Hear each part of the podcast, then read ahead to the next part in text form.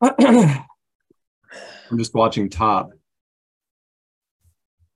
Are you guys looking at top? I closed my um my broker. Let me open it again and do something silly. Damn, That's... top is at the top, huh? That was Holy the one shit. to watch today. How do you even trade this thing halting like that? Danny, are you are you trading it? Um, I am trying to. um, I'm up decently on it. I but I'm really frustrated. It has been a piece of crap, really. Um, let's see. It was the candle at 1117. I got stopped out three times right before that went into the halt up. Mm. And then the one that broke out at 1132, I was watching it and just like it started going up. I didn't really trust it and I just didn't get in. Um, so I'm watching this resumption here. Let's see what happens. Um, should open in a minute, just over a minute now. Be nice if I can get something on it, but what I've been looking for is a false halt down, and it just hasn't given one. I'm pulling it up right now. Yeah. I don't know. Something like this is just so terrifying. How do you trade that? I think maybe after 10 o'clock, if you really just went all in, maybe. But like what what is your what is your goal on this ticker in terms of like entries and I was gonna say make money. Uh, uh I mean, so we've been seeing a really big bid coming in and out all morning, and that's basically just what I'm watching for. Um, at yeah, first, I didn't trust it, but then it just continued in its initial push up right at 10. It every single halt, it was just a huge bid pushing it straight up. Um, so I think that that bid is still in here. We're opening in like five seconds, so I'm just using small size, but uh, we'll see if I can get anything. So open straight up, straight to the halt down, big halt down. Um, that is not a false halt. No. Oh, oh, no, yeah, it's it's moving again. I'm in. Oh, come on, get me out. There we go. That's sick. Wow, that was a probably a good trade, huh? That was a good trade. I I only took 200 shares because like I'm not trying to ruin my day. um, but so I'm still holding 68. I got in at 1980. Um, I got in at 1980. I'm still holding as long as it holds like 20, I guess. Um, and now it's pushing up. Would love to see it break 22 and hold 22 um it's chopping around but uh like this type of stuff i would really love to get stopped out rather than just take arbit- arbitrary profit because all right i guess i'm getting out there. Yeah, all right yeah that is so frustrating though. I went from up 680 on it to holding like uh i might buy this again those last few shares, huh? Yeah, I mean, I was up like another 200 or so on those last couple shares that just disappeared, but whatever. I mean, popped up like 12% after you entered or 15, 16. I'm not totally sure when that top came in. And then, yeah, it's very volatile. Did you get a good sell on like that 130 share position? Yeah, so I got in. So I, I actually recorded that. Um, but I got in at 1980. I sold some at 2058 some at 2291, 2291, and then the last at 1919. Damn. 2291. Yeah, I mean, that's pretty good. Pretty, pretty solid exit as far as you can do. How's the how's the recording yourself going? Like, does that ever do you ever trip over yourself recording or you just kind of have it going the whole time in the background and then you cut out the the highlight reel? Yeah, pretty much. Um yeah, I wouldn't say that it messes me up at all. I like I always love to have I always love to nail a good trade while when I'm recording, you know, but um but I think I'm pretty good with trading the actual trade and not trying to like hit a banger, you know. um because I think that definitely can be dangerous and an issue. Um if someone isn't used to recording. Like I've been doing mentor sessions with Warrior for actually almost two years now. And so I'm pretty used to live streaming and even live trading in front of an audience at this point. Um, but it definitely was not normal or comfortable at first. Um, but I really like to record my trades, sometimes to learn from them if I can. Um, otherwise, just to share for fun um yeah. trying to build my social media a little bit. So yeah it's working well. It's growing nicely. Yeah it's been fun. It's been it's been a fun thing to do you know? Um i'm always looking for something to be doing so.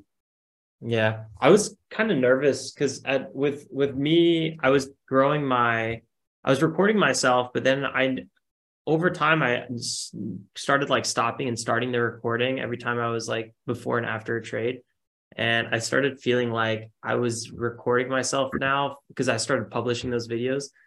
I was like doing it more for other people as opposed to for myself, which is why I started. So then I stopped doing it at least temporarily for now because I'm like, it's yeah. I'm tripping over myself because like I'm not getting into yeah. that trade because I'm clicking the start button. And then I was like, ah. I missed a trade. Um, one of the resumptions just a few minutes ago, the resumption at uh 1143 i missed that resumption because i was typing into the chat the imbalance that my that DAS was telling me. Mm-hmm. I, was, I, was, like are you kidding me?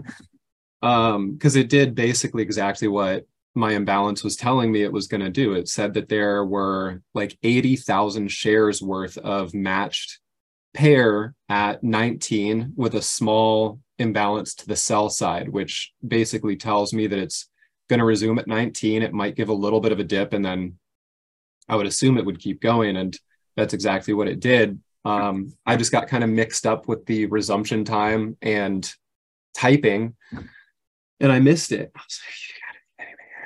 like, um, but that last trade helped yeah, manage some FOMO on it. So I guess we always miss trades sometimes because of ourselves, like just yeah doing something silly.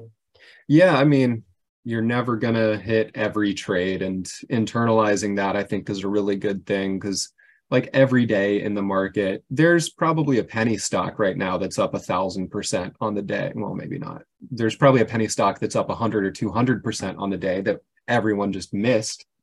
Um like you're never going to hit every single trade that there is to hit. So yeah, you can't um, beat yourself up. Yeah, I guess for me, it's like I don't care if I turn on my computer the next day and I see a ticker that just went absolutely crazy in power hour. Like that doesn't give me any FOMO. But like if I'm trying to click the record button and I know I should be entering instead and I miss the trade because of that, or at least I fumble a bit, I think that sometimes bothers me. Um, that shit makes me mad too. Yeah. Yeah. For me, I feel like I don't have that many opportunity throughout the day because I'm only trading the SPY, so I really only get like two, three chances. So if I miss one, it's like a really big deal. Yeah. On those slower time frame type moves, yeah, you definitely don't get as many chances. Like top has been up and down all day since it started moving. You've had pl- plenty of chances, but yeah.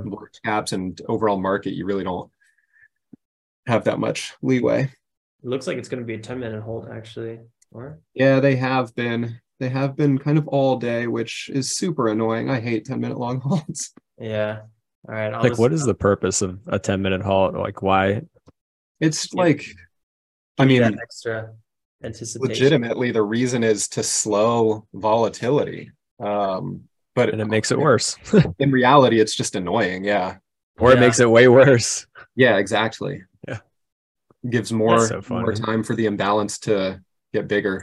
Yep. I mean, they don't do it pre-market, and I feel like pre-market, you never yeah. have these issues. like, yeah, seriously, yeah, just exchanging shares like normal. Yeah, these halts create so much anxiety about entries and exits that it, it definitely does more harm than good for sure. It, probably, it sounds good on paper, like, oh yeah, let's hold to stock, let people read the news, you know, gather their thoughts. But in practice, it does the exact right. yeah, exactly. It's you know, we could go into this. I don't know if we should, but it's it's just another form of government trying to do what they think is best for the people, which in reality is like the opposite. Yeah. yeah. That's typically the the theme, huh? I wonder if it's like a market maker thing too, like if they get some kind of benefit out of it. Um, yeah, I don't know. With top, it's been really interesting today. Like there is definite. I feel like it's just two really rich people. Like one of them has vendetta against the other one, and they're just trying to squeeze them because we. It was like a fifty k share bid, and it even stacked up to a hundred. Uh, yeah, hundred thousand shares. Like who is buying? Um a million dollars worth of top as it's going from eight to 15. That was where that bid was coming in. Like, who thinks that is a good idea? Um, Somebody with 20 million. Yeah, exactly. Not me with my IRA. yeah. little baby IRA. At, at, one point I, I typed into chat, I was like, I'm done with this. I'm I'm not interested in being jerked around by rich people. Seriously.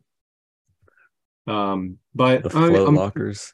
I'm interested to potentially see if I can get one more little trade out of it. Um, it's showing a bit of a gap down, but um, I mean it's still up 185% on the day. I'm I'm guessing I could get a little bounce at some point. So I'm just sort of just watching it. But uh, you know, I don't need to. It's I'm sitting on a pretty nice day. Yeah, well, I'll I'll just keep my screen sharing here just so I don't miss it in case it pops up in two minutes, unless you wanted to share it. But I don't want to give you any more recording stress. no, it's fine.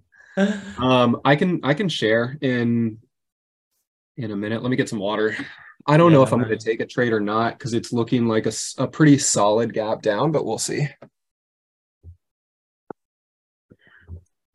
So Got the surfboard like, right there too.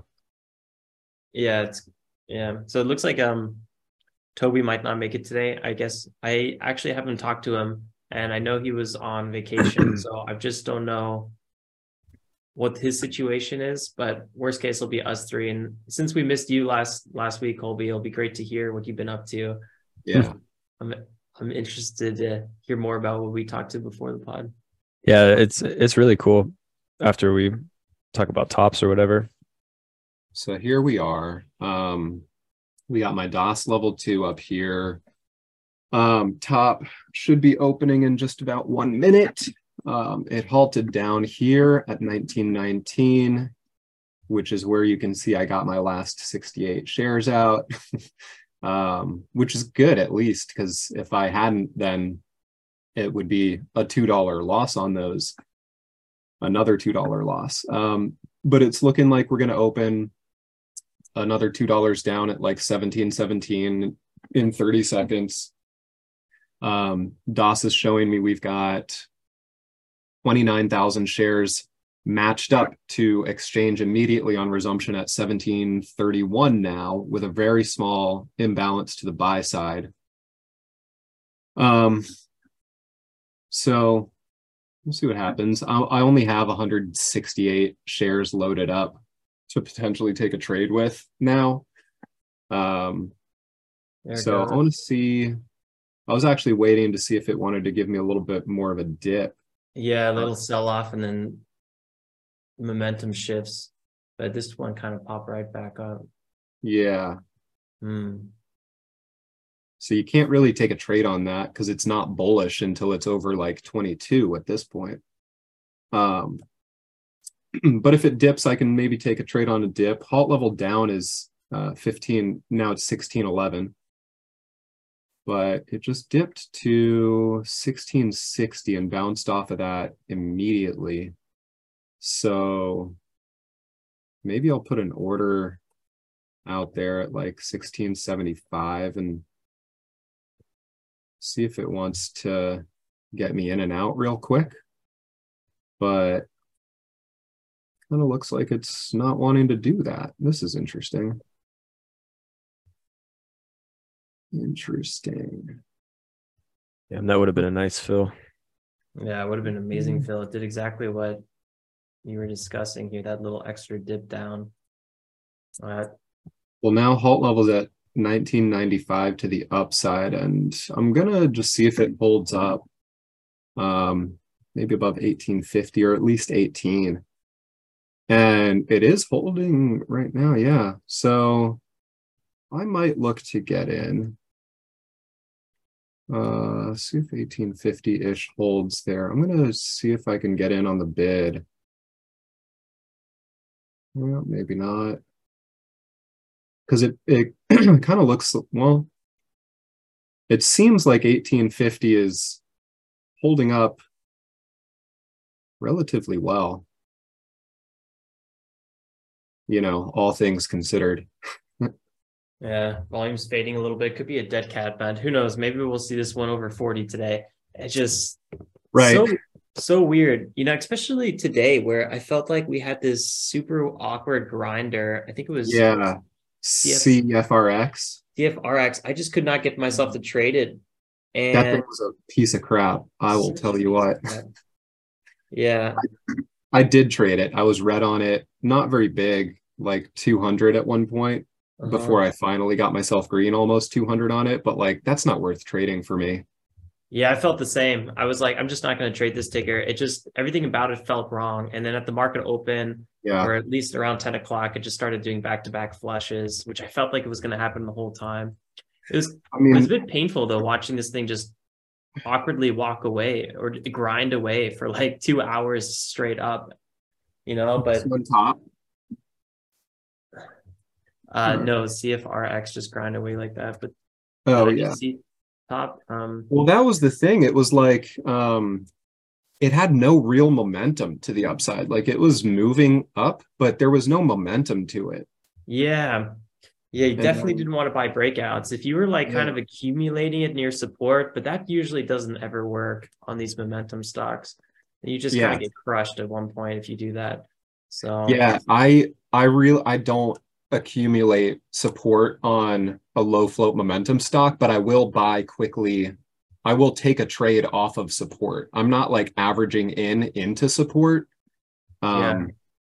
but I will use like a support level or EMA or like a bottoming tail as a level that I'll take a trade off of. But if it doesn't work, I'm definitely not like averaging into it or trying to make it work. I'm just gonna accept that it didn't work.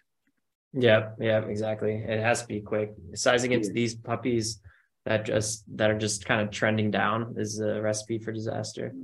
Definitely, yeah. On like a large cap stock or something that like legitimately has value, um, Yeah. or is not a That's- bad idea. That's the big thing. That's the big thing. But like this one here, it's up 170%. Um, the last time that it was trading at $18 was uh back here in October, six months ago. So like good luck investing in this if you end up holding it or Yeah. averaging in to support and then it breaks down on you. And then this is not something that you want to become an investor on. No, no, no. You want to ride that trend while it's there, and then when it's not, then then you jump off the ship. Yeah, See, exactly. Got another classic shirt on here. Leave me alone. Perfect day trading shirt. Uh, With my Negroni. No. yes. which is funny because I I like basically don't drink. Um, like I'm not sober or anything. I just don't really enjoy it, or it just doesn't really fit my lifestyle very much with like the gym and waking up early and you know all of that. Um, but every now and then I do like a Negroni. If Yeah. I'm if I'm gonna have a drink, it's likely that it might be a Negroni. Do you know what a Boulevardier is? It's like a Uh, Negroni with oh, instead of gin, it's um I think it's like a whiskey or something like that. But I Uh-huh. do find those quite nice.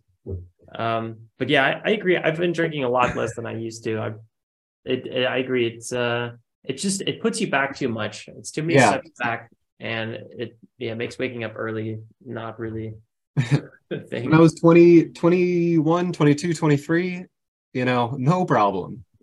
you could get hit by a train at 21 and be okay the next day. Uh, Yeah. Now, not so much. Did you guys ever hear this thing called uh, weed? Uh, I think I've heard of it. It's, that's it's pretty popular in California, right? A little bit, maybe, maybe in San Francisco too. Who would have, you know? Yeah, people in my area seem to really like it. In my close vicinity. How no, is yeah, it I, your, I uh, love it. your small town, your steel mill? Um, I have a medical marijuana like patient card, so I just go to a dispensary and I get it. That's awesome. Oh, so that's Um, why you started sl- trading these longer time frames. I'm fucking. Ha- I'm. I want to fall asleep while I'm in the trade. That's why. Funny. Yeah, over here you can just order it like pizza Yep. off of an app. Pretty Yeah, it's so much. I love it because it's so much. There's no hangover and all that. You know. Mhm. so I can and it's a great way to like re it's a great way to think about uh stuff that you never would originally think of you know like Yeah. for dr- drugs for me are like so important for understanding problems in your life because you get to see them from a different lens you know Yeah, i think Yeah. it, it really has a lot of value there's Obviously, definitely some validity to that, I would say. I mean, there's a lot of interesting research coming out on psychedelics and not even like coming out, like they've been coming out the last 20, 30 years, but um, now it's becoming more prevalent. Um, studies on like ketamine, low doses of LSD and mushrooms, not not like mushrooms, but psilocybin in controlled settings where they're showing serious effectiveness against PTSD and anxiety and depression and like long lasting too. Mhm. yeah Mm. it's it's cool i'm excited to see what that's gonna perform Very into interesting. Someday yeah you can just smoking is quite there's there's shops here you can just go buy shrooms yeah i actually did this i did that in dc i went to really Yeah, like I actually never really did shrooms as like a young kid. The only thing I really did was like smoke weed and drink. But um and party yeah, pretty much. But I never did like anything worse than that. But then we went to DC and they had legal mushrooms and we were like, let's just buy mushrooms. So Yeah. uh, we went and just like it was the sketchiest, weirdest thing ever. You basically just like do an online order on your phone and Yeah. as you pull up to the place they they like know you're coming at a certain time i guess or whatever because you mark Yeah. it down and then they'll call you and be like oh you know we don't have an actual store like a storefront so you're just gonna have to meet me like on the sidewalk so i Yeah. like pull up and That's there's this really- girl in like a black coat and she just is like colby and i'm like yep and she just like hands me the mushrooms and i handed her like $300 and that was that Oh no. So I am- I've but it's got a legal tradition. because in, D- in DC they have all these weird little loopholes yeah. like like you're not allowed to have a storefront you have to sell it like as a souvenir so you can't sell mushrooms but I'll sell you a sticker for, t- for a penny and then you get mushrooms for the, the, you- you're buying a sticker for $300 but it, the mushrooms are like your uh your free gift so you're saying we like should that. get in the sticker business. yeah Microdose yeah that's how they have used to have to do it with um weed too. I grew up in the dc area so i have Mm-hmm. like well, most of my friends or a lot of friends still are over there. Um and that's what they were telling me. I was like that's crazy. Why like i guess Mhm. legally it makes sense that they are just finding a way kind of around it but like why not just I know it's so dumb. It's yeah it's a- stupid, but whatever. Um at least you can get it. That's cool i don't know if you guys saw but i did take that false halt down as well Yeah, that was a really good it. one, huh? That was a perfect Yeah. one. my order right there two just 268 shares which actually i think was bigger than my last yeah i only took 200 on the last one so again like small size i'm not trying to hit a home run on this but it just has a lot of range a lot of volatility and i actually was a little bit sketched out on that one i had my position and i think i did try to sell it um, and then i canceled my order as the stack on the ask looked really weak um, so I canceled it and then I got a dollar. I got uh I got a dollar out of that on 268 shares. So this was that trade right there. This was my entry.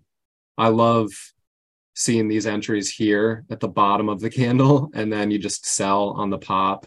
And like in this area, I wouldn't expect that to go straight to high of day, but um, like a false halt down here, that that I might expect to go to high of day if it rejects the false halt down or if it rejects the halt down.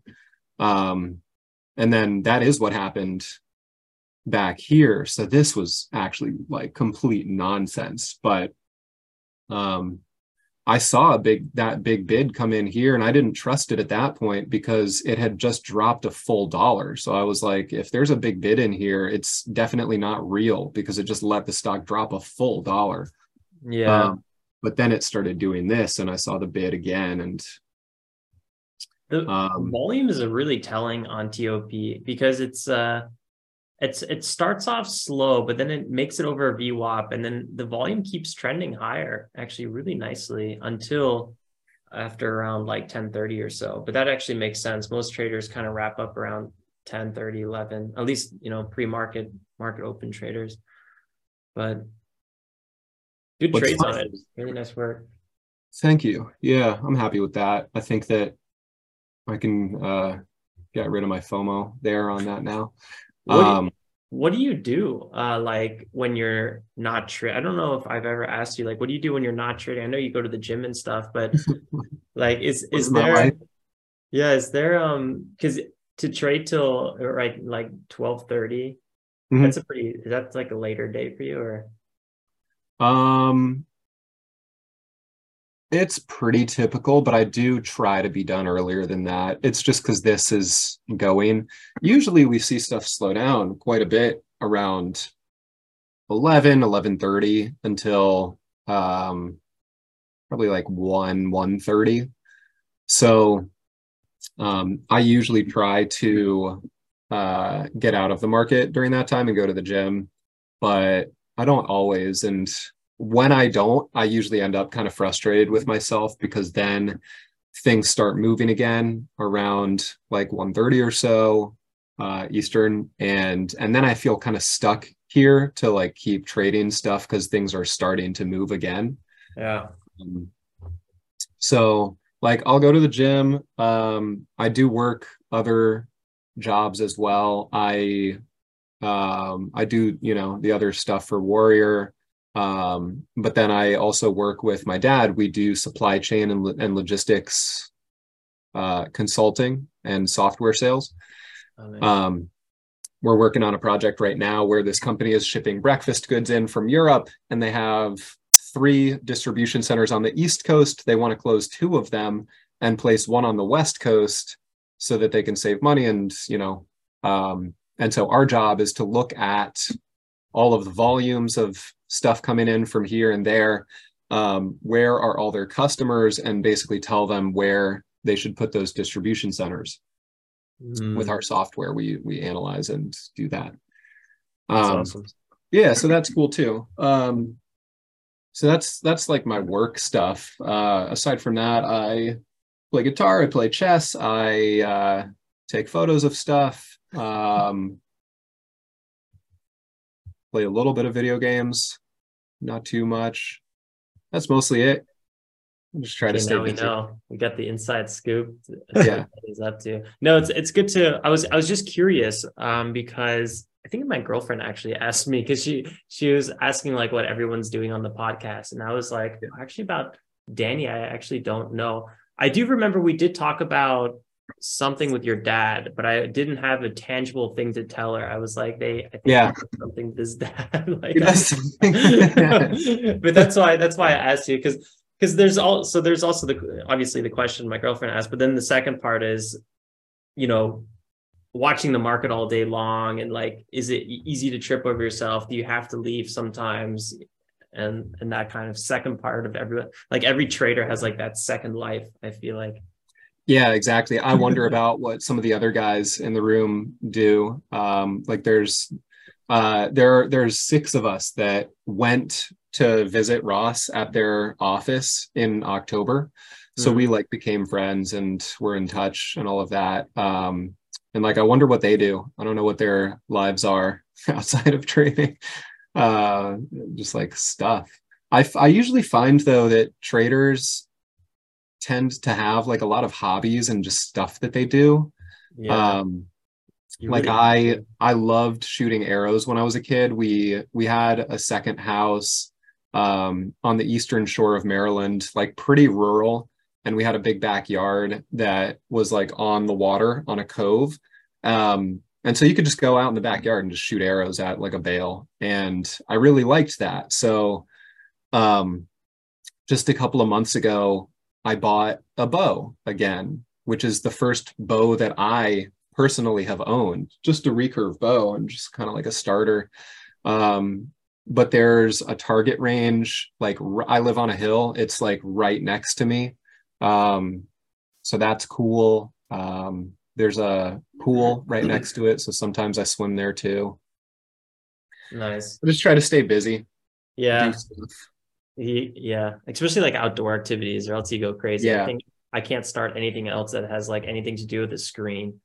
Yeah. like Yeah, for any sure. hobby, every any hobby I pick, I'm like nature, nature hobbies. yeah exactly yeah i get i get stuck in front of a screen a lot sometimes every now and then Me too. I I, try can see it not to. eyes. I feel like I got these like Mhm. blackness around my eyes. I gotta, I gotta get rid of because I my my second job is basically coding. So I spend a lot of time coding, and you know that it's just like you really get into these like just you just stare at your screen for like four or five hours, which you get into a coding hole yeah, which listening is to like, like, the like the crunchiest electronic music just blasting in your headphones for hours yeah, sometimes some some synth wave. Like, how yeah do you how do you go from like trading, you know, looking at the screen to like coding? It's it's a bit much. So yeah yeah, that's that's not the best combination. I probably Do wouldn't you- recommend it. do you work for a company or anything or do you do you do entirely freelance stuff Uh, I my brother and I had a software company, and we're kind of closing it down, or we we've stopped a lot of the stuff that we do. And Trade Journal was kind of my hobby project that I was just building on the side. So that's pretty much what I'm coding. It's um, so it's not freelance or it's not another company. It's just kind of like a a free trading tool that I used first used for myself, and then I made it available for other people. mm-hmm. cool So, so yeah, that's that's pretty much what I spend time coding on. Sometimes I dive into other people's projects, or sometimes like with um, GP Chat GPT, for example. There's so many, so many interesting open source repositories popping up. So then I'll spend like Yeah. my morning sometimes just trying them out, seeing how they work. So stuff like that. uh-huh. Um, yeah, That's a lot cool. of random stuff. Yeah. there's so much potential out there right now it's crazy. It's the the world's moving so fast in that industry. It's like if you miss a week, so much has happened. Like some repositories will Yeah. be brand new, and then they'll get like a hundred thousand stars within like two three weeks, which is insane. I've never seen that in my life.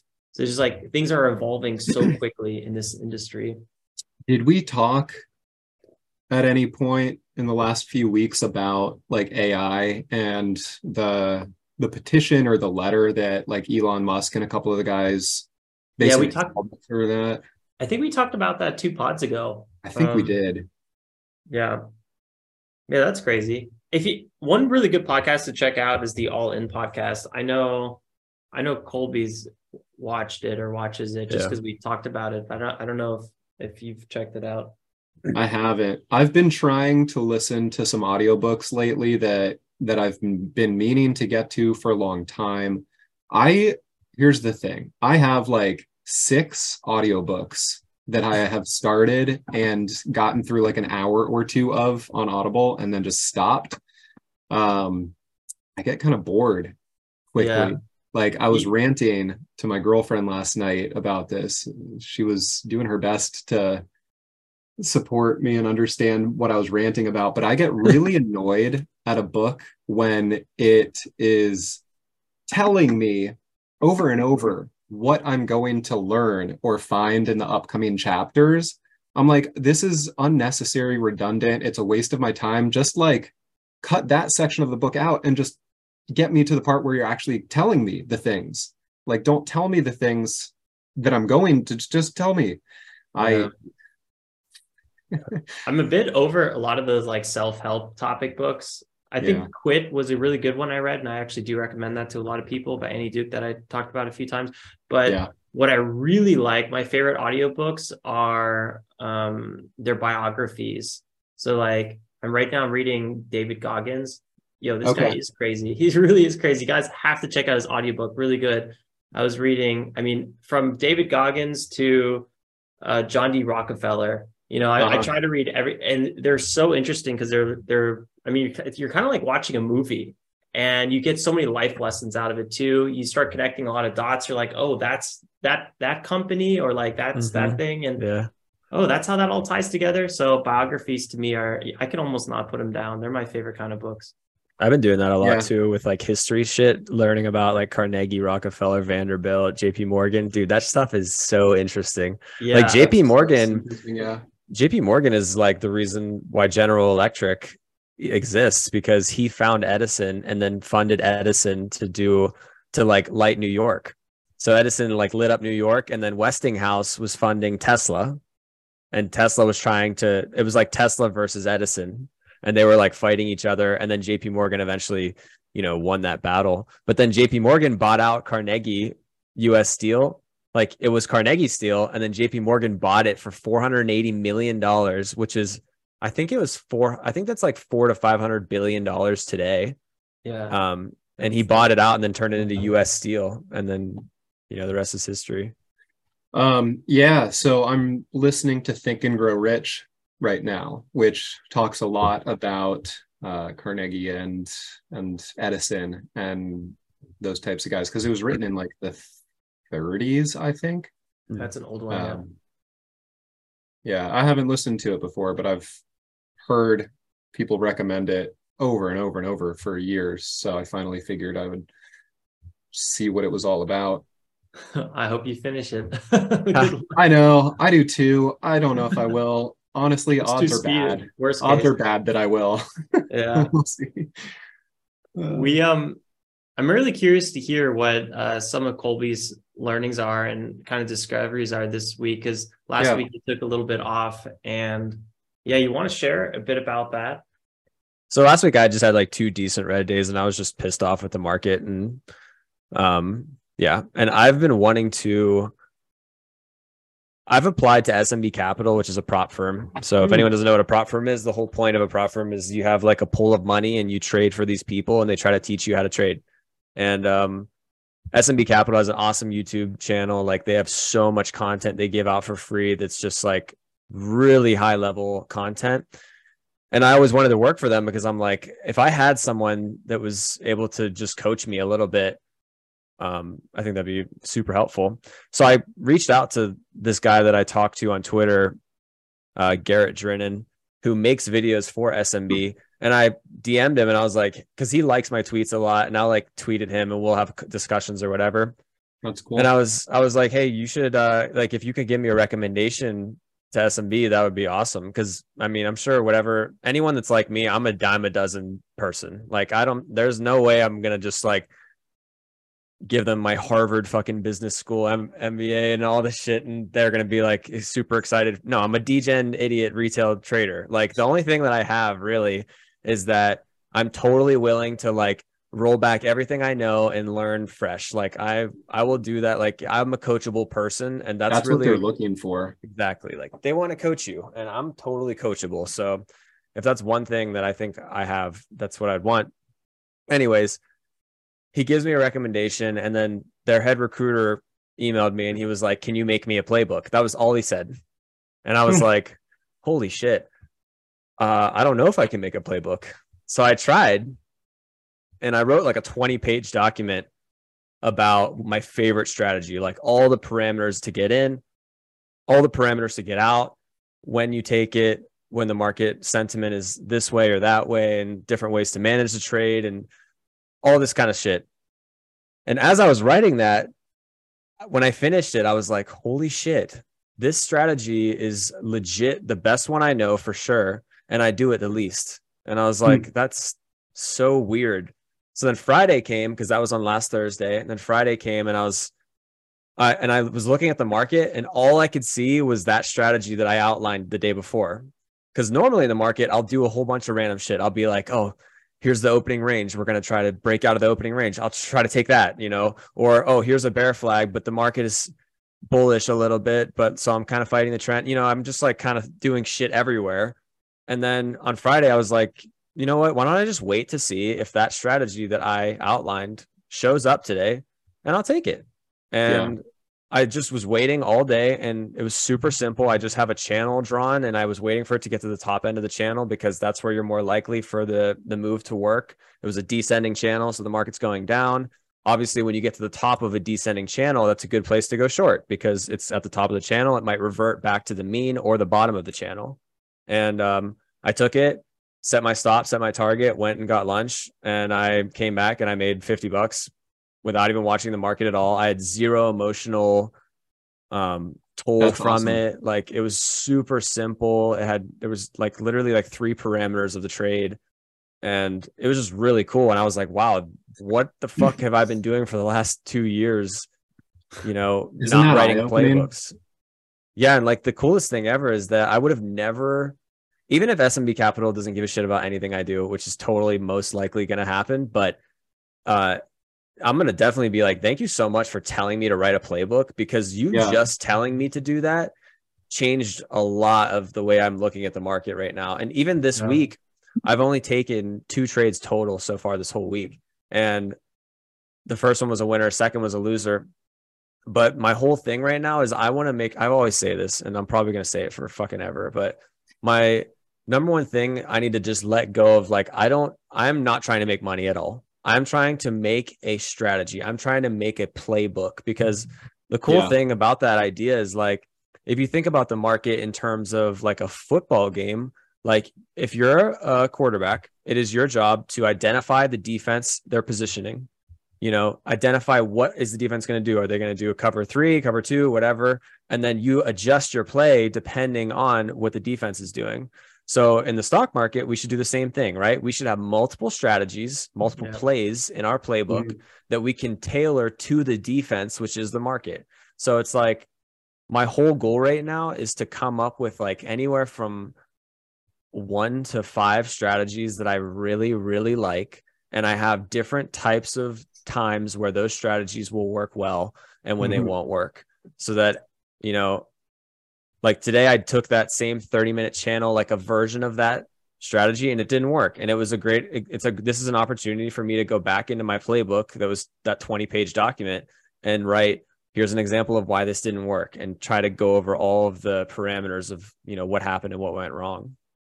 So I think that's an awesome idea. Um, it makes me think of uh, back in the fall, Ross had me and a couple of the other like verified profitable guys he asked if we wanted to put together um, like a graduated student type course like what are the setups and trades that we take and how do we play them and where do you get in? Where do you get out?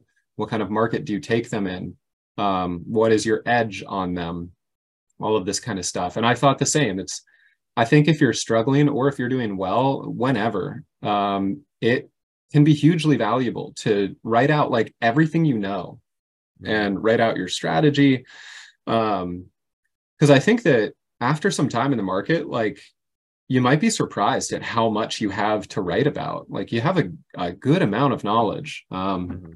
so like if you're having a hard time in the market i think it can be especially valuable just like you said um to realize that there's this type of trader setup that you really should be focusing on more or how to identify it more um, or even just to boost your confidence. Like i know what i'm talking about. I know how to trade this. Maybe this setup isn't happening right now or all the time but then i think what you just said about how you should have like like three to five setups or strategies that every now and then strategy b pops yep. up. In yep. this market strategy d is popping up. So like there shouldn't ideally be downtime in the market where you're just making no money um, yeah. which is fine if that does happen. It's better to make no money than lose money but um, the, the, yeah the that's thing, an awesome idea. The thing that i found that i'm finding out throughout this week is that even okay so that's like a necessity right? You need to have a playbook. You need to have strategies. You need to have some way to make money in the market. But yeah. on top of that if you have a playbook, it helps with your discipline so much more because let's say in your head, let's say before I made that playbook, let's say I have like maybe six to 10 strategies that are all just in my head, right? All intuition, feel based type thing. If I lose on one strategy, I'll have, let's say my bias for today is I think we're going to go long, right? My first strategy is the opening range breakout. I lose on that. Well, then I'll just jump into the next one that's like, oh, well, this is a bear flag, but we're on an intraday time frame. So I'll take I'll short this. Well, that's yeah. a terrible idea. Um, if you but if you have your yeah. five playbook strategies defined, you wait for them to show up. You're not trying to look for something. It's like you'll see the right. parameter showing up and then boom, it's like, okay, well, what the hell else am I sitting here waiting for? It helps you with discipline just as much as having all those defined strategies, you know? And like your FOMO also goes away because you're if you don't see the setup and you know all of the parameters of that setup and it's just not showing up, why the hell are you trading it? You know? Yeah. It's so easy to just be like, it's not here, walk away 100%. I know it's not here today, just leave. There's no point in trying to pull money out of a market when you don't have a strategy for that. So I try to think about that all the time because I I definitely still overtrade more than I need to. Um, like two of my best trades today were those two false halt downs on top that I just caught. Um, and I know that those are some of my best trades. That's actually one of my main things that I look for that very much more often than not, when I think something is going to false halt down and I take it, they work out for me. So I, I know that I have an edge on it because if I were to pull, if I had tagged every trade that I took that I thought was a false halt down, I'm guaranteed would be very profitable on that. I don't know my stats on it, but like yeah. eight or nine times out of 10. Um, and then, and I, I was thinking a lot because especially yesterday and Tuesday, I overtraded. Yesterday, I went from up uh, like 600 on the day, back down to like 100, and then back to 500, and then I finished the day at like 350, which is fine, whatever. Um, Tuesday, I was up 700. I finished the day at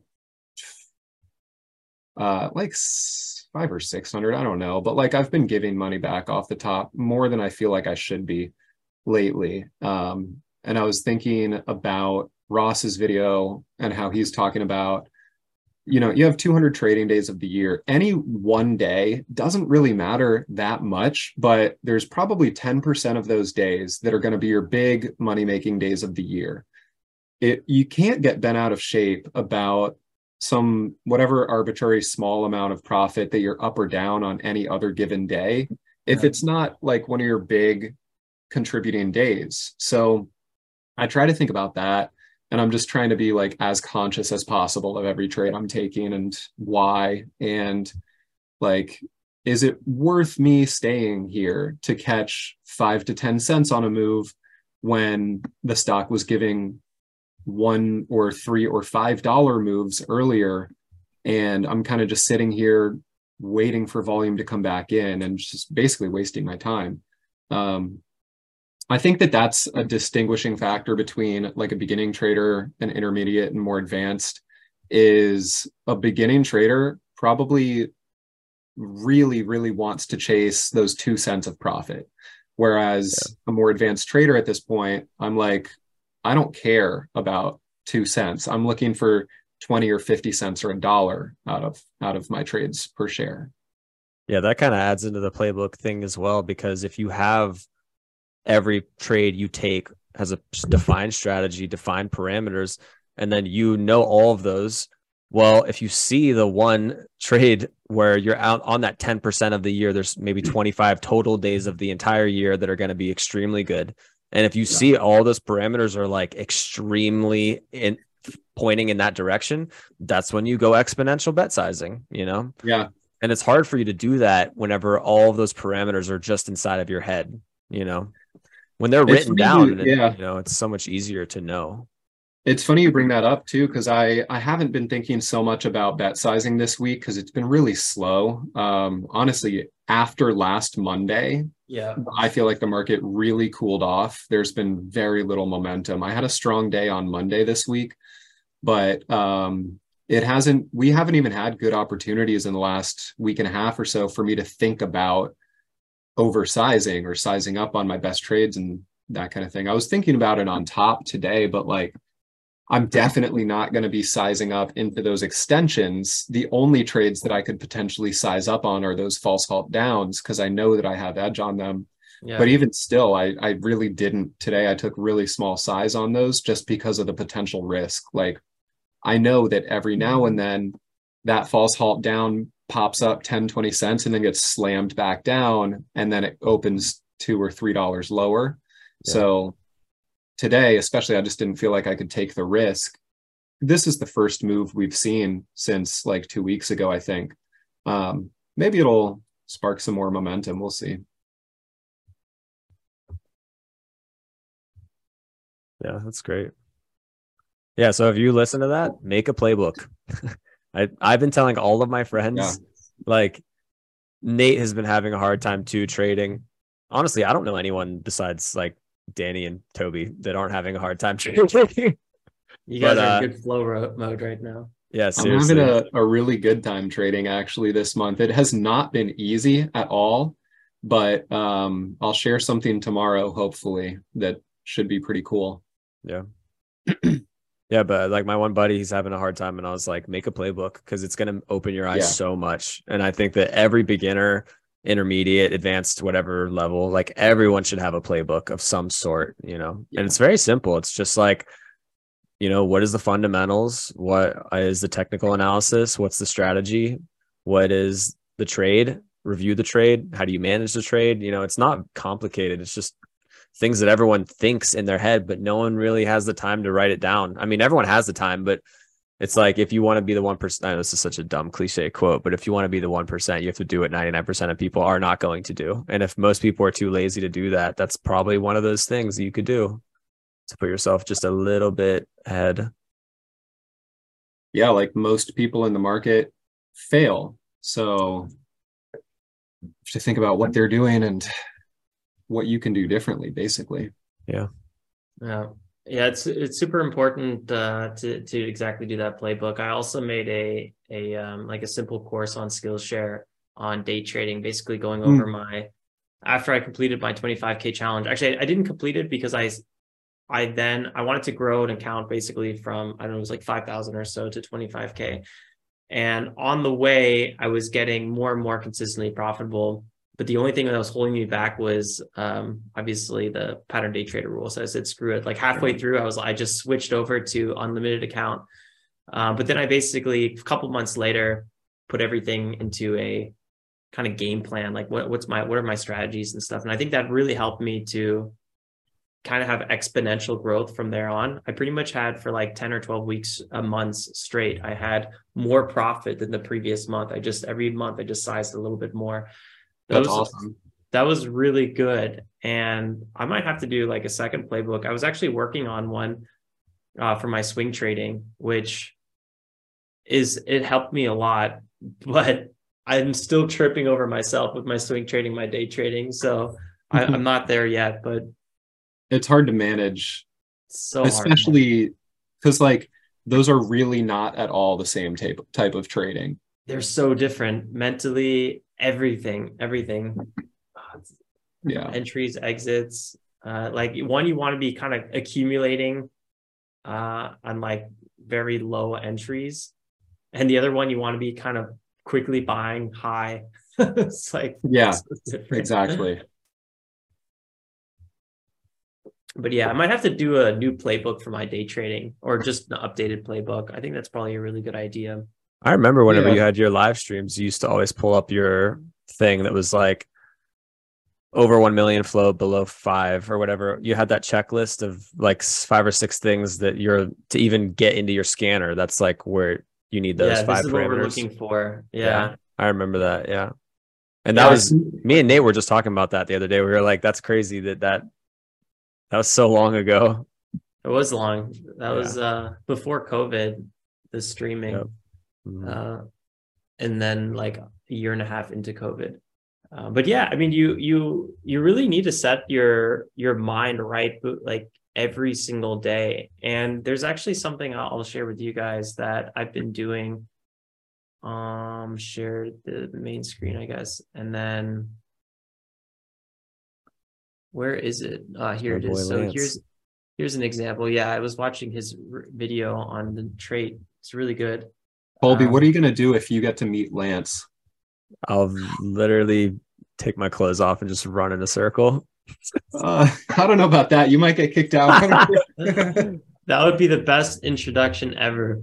I'm gonna give him a big hug and just whisper in his ear, "I love you. oh, Marry me. no, seriously, I'll sign a But- prenup, bro. I don't care. It's uh what what I've been doing to to put myself in this kind of good mental state. Um, I don't have this checklist because I think that's so deeply ingrained in my head. But what I try to do is be more present in this in every specific moment. So I'll do like a pre-market prep, and I'll just say like I'll talk about what the indexes are up to, the top gainers, then my running P and L and state of mind, and then I'll just do that again, and then a kill switch. You know, oh right now it's neutral. I just need to be patient. Nothing's popping up.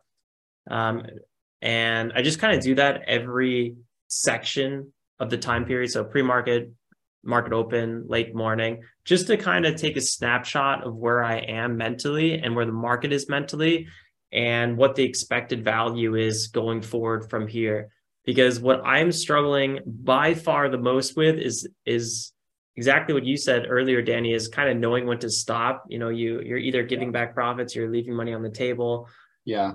and and that and that is just one thing i have yet to really figure out but i'll tell you what really taking a snapshot of myself in the market every i would this is basically like almost every hour let's just say has Mhm. really helped me to just be a little bit more mindful of of many situations obviously the market and myself and i think that's really important because Yeah. there's like little things you know you have something else you need to do today so throughout the trading day that thought will get more and more prominent. And at Mhm. one point all you're thinking about is like i gotta leave soon you know? And Yeah. like once you're in that state of mind stop trading. Like you you will not make a good trade. You'll be a little bit red you'll close it.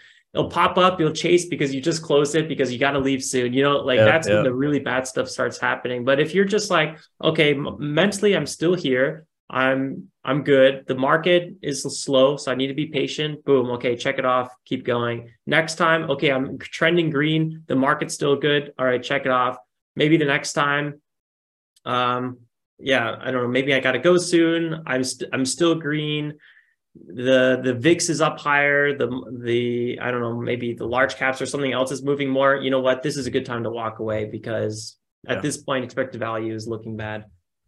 It- It's so crazy to think that like every time we all talk about anything related to trading, I'm like, Jesus, dude, we are like this is a hard profession and we really are like professional athletes where you genuinely got to be like on top of everything at all times Yeah. and you still can fuck up and it's there's just nothing you can do about it.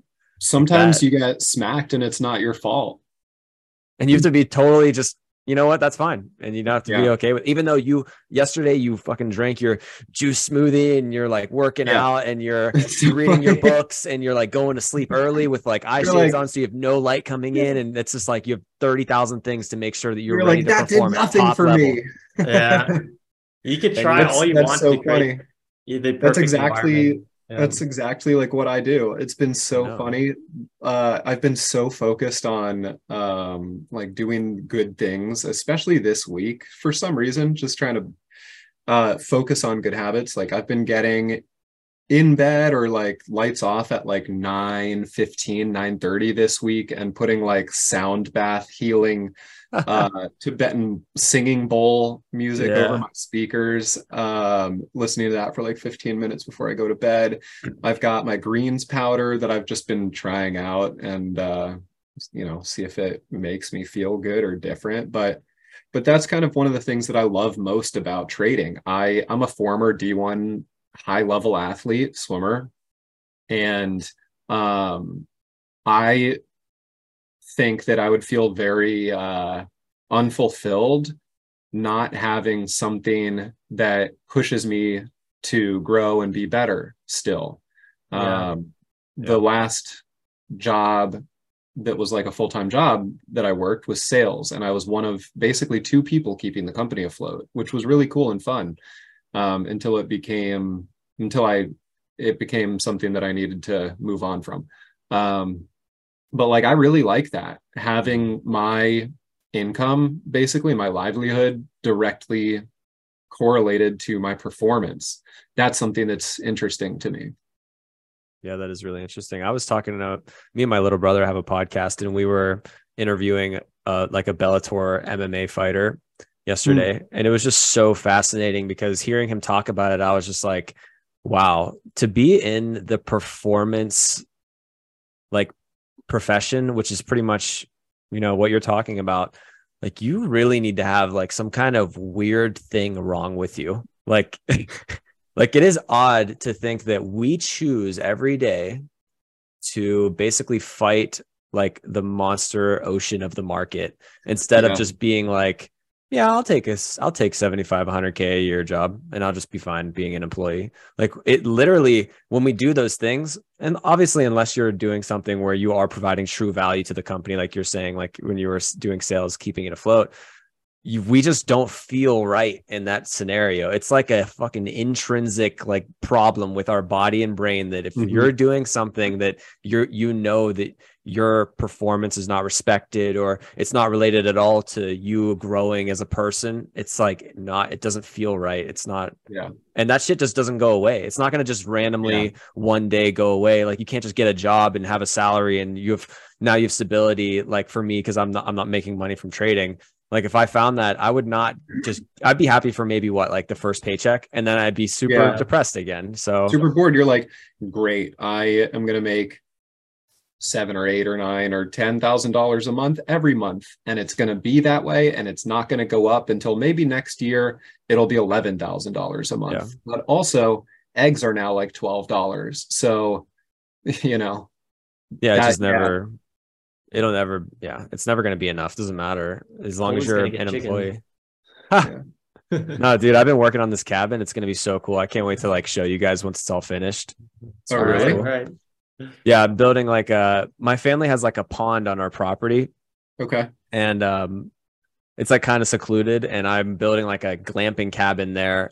It's like oh. a deck with like a tent on it and it has like an outdoor shower and like Wi-Fi and that's cool. All this cool shit, but um I'm going to try to rent it out this summer to make some money, cool. but yeah, that's a good idea. If it works, I was doing some math yesterday, like I could probably fit like eight of these around that pond. Uh-huh. And if I obviously that'd be crazy, but if I did someday want to like if I'm let's say I make whatever 15 20k from one of them this year and I reinvest that yeah. money into next year and I get a loan so I could do all that, you know, if I had 8 of them it would in theory be like 160k a year just from running yeah. it only in the summer, you know. And you hire someone to manage it or whatever and Yep. I mean, I would love to money. manage it too because I yeah. I don't want to be at my desk all day. It's I, I love yeah. having something else to do. Like in the winter, I'll full trading. That's it. There's nothing else to do. I hate. I can't go outside, so whatever. Yeah. But in the summer, like I need to be outside. If I don't have this like the sun on my skin, yeah, at least once a day in the summer, I genuinely get sad, like very sad. Yeah, it's, it's been so nice here this week. It's been it's been awesome. It's final. We had you guys maybe know we we had the rainiest coldest winter in years here. Yeah. like so much rain. We were in uh atmospheric rivers is what they called it like five times. Mm-hmm. um and so finally last week it started to get up towards like 60 and now it's been into the 70s this week and it's just been so great. Yeah it's such a good feeling we can all do a uh, like a trading convention at Colby's. Dude, no, seriously, we should. Get their yort. The yurt, yeah. yeah. That'd be awesome, bro. I would love that. That would be good fun. Are you still trading tops, Danny? How's that looking? No. No, yeah, I'm okay. not. I just checked it um, out. Yeah. Looks yeah, volume volume has really died off on it. I am looking at it. I when it came down to 15 just a moment ago, a couple minutes ago, there is still like a it was like a 20k bid at 15. Um so I don't know I don't know that it's I think it's probably not done. Uh it might have another leg up today, maybe tomorrow. Um because it's still up 130% on the day. Yeah, it depends Even- if it holds here. yeah. We there's a good chance Yeah. we'll see it tomorrow. That topping tail is a little bit aggressive on the daily. Mm, Um, but we'll yeah, see. It's not holding its its Mm, highs highs. It'd be nice. It'd be nice to see it above like 18 or 19 or especially 20. Like a, a Yeah, bit of a topping close. tail is fine, but like not half the candle. yeah, it's too much. What's we'll every, see. what's everyone thinking about this week going forward or just next week? I mean, there's so much going on with macro. We have earnings and we have like new macro drops every single day. Yeah. Wednesday next week, we have the Fed decision. I mean, Colby probably has more insights to this than uh, maybe we do. I'm, I'm not sure, but you know, any thoughts going forward here? Uh, Uh, I mean, the market is de-risking. That's pretty much what's been happening this week, yeah, uh, which makes sense because the market's been route. I mean, the market is trying to predict the next big thing. That's all the market's trying to do. So for the, you know, you could see that from March, whatever that is, March 20th or something, we had that nice rally on the SPY. It was like, I don't know, a little over 10% maybe from bottom to top. yeah, How much was it? yeah. yeah, it's like 10% rally. So that's good. But the whole reason that happened is because we have earnings coming up. So earnings this week was huge. You know, we already had um we had Microsoft, Exxon's tomorrow, to, we had Verizon, Meta, you know, Boeing, all these big ass companies. So the market was just kind of selling off per, in preparation for earnings and now that the earnings are slightly out, we could see a little bit more directional moves, but is the rate hike next week? Is that what you were saying? Yeah, I mean, there's just a lot going on. Wednesday, the Fed um, has their their t- they're going to talk what they want to do. Is that the it's the Fed rate hike decision? Is that what Yeah. Yeah. That'll be interesting. Yeah, the market's probably going to chop ar- chop around a lot in preparation for that. Oh yeah, But the SPY looks pretty healthy here. I'm, I'm not It does. Yeah. It looks like a classic, you know, extended pullback, and then maybe we, maybe we'll hit that 427 zone, 426, and Yeah. have that double top, and then we'll see what what happens. I don't know. I love that. I love the someone said the other week it was like no we can't ever get a true capitulation when everyone's waiting for it to happen and I was like, "Oh man, that's a weird thought" because I was just thinking about like it, it seems like there are still like a lot of participants in the market. I mean, obviously not like 2020, 2021, but there's still people trading for sure. And the access to trade is easier than ever. You know, like a lot of people are doing different kinds of trading. Like you can trade futures with no PDT. You can trade a cash account with no PDT. Yeah. You could trade options with no PDT, you know, so it's like the barrier of entry is still so low that I feel like there's still a lot of participants here. And as long as retail is short biased at all, like at all, the market will not capitulate. So the, we need to, I- it might be years, but like this might be the first recession ever where the capitulation happens whenever the bull market's ready to start. You know what I Yeah. mean? Big sell Like, off. Yeah, like we might just start a bull market, go back to the highs in the SPY at 479, and then whenever retail is like, oh, there's the recession is already over. There's no way it's going to capitulate. Maybe that's when we see some big sell off or something. But Who knows? Who knows? Yeah. It's it's hard to say. I just hope we get a little bit more action like the week before for our trading. Obviously, Colby's like Mhm. Doesn't really care probably as long as there's a bit of a trend, maybe. yeah, makes no difference to me. Yeah. But yeah, for for my own, I'm just taking it one day at a time. I don't know what's going to happen tomorrow. My only goal right now, and something I was thinking about yesterday, is how well patience has been paying off for me lately. Like trade to trade, but especially in the long run. Um, I think once I stopped focusing so heavily on my everyday results, is actually when they started becoming a lot better. Um, so I have no expectations tomorrow. I'm very likely completely done trading today. I'm at a solid day. I don't know.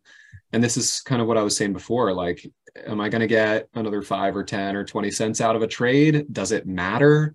Probably the best time to make more money is tomorrow on whatever opportunities tomorrow gives us. Like maybe top squeezes through 25 in power hour. I don't know, maybe. Um, I probably won't be here if it does. I'm sitting at my high of day profit and it's a solid day. It didn't start out a solid day. Um, I'm at like 1500 now at like seven in the morning. So 10 a.m. Eastern, I was sitting at like plus 150 after being, after getting chopped up all morning. So um, it's been sort of a frustrating emotional day already. No reason to mess that up. Um, and then tomorrow, just going to come in and be as patient as I can and try to make some good trades. And then, you know, do the same thing on Monday.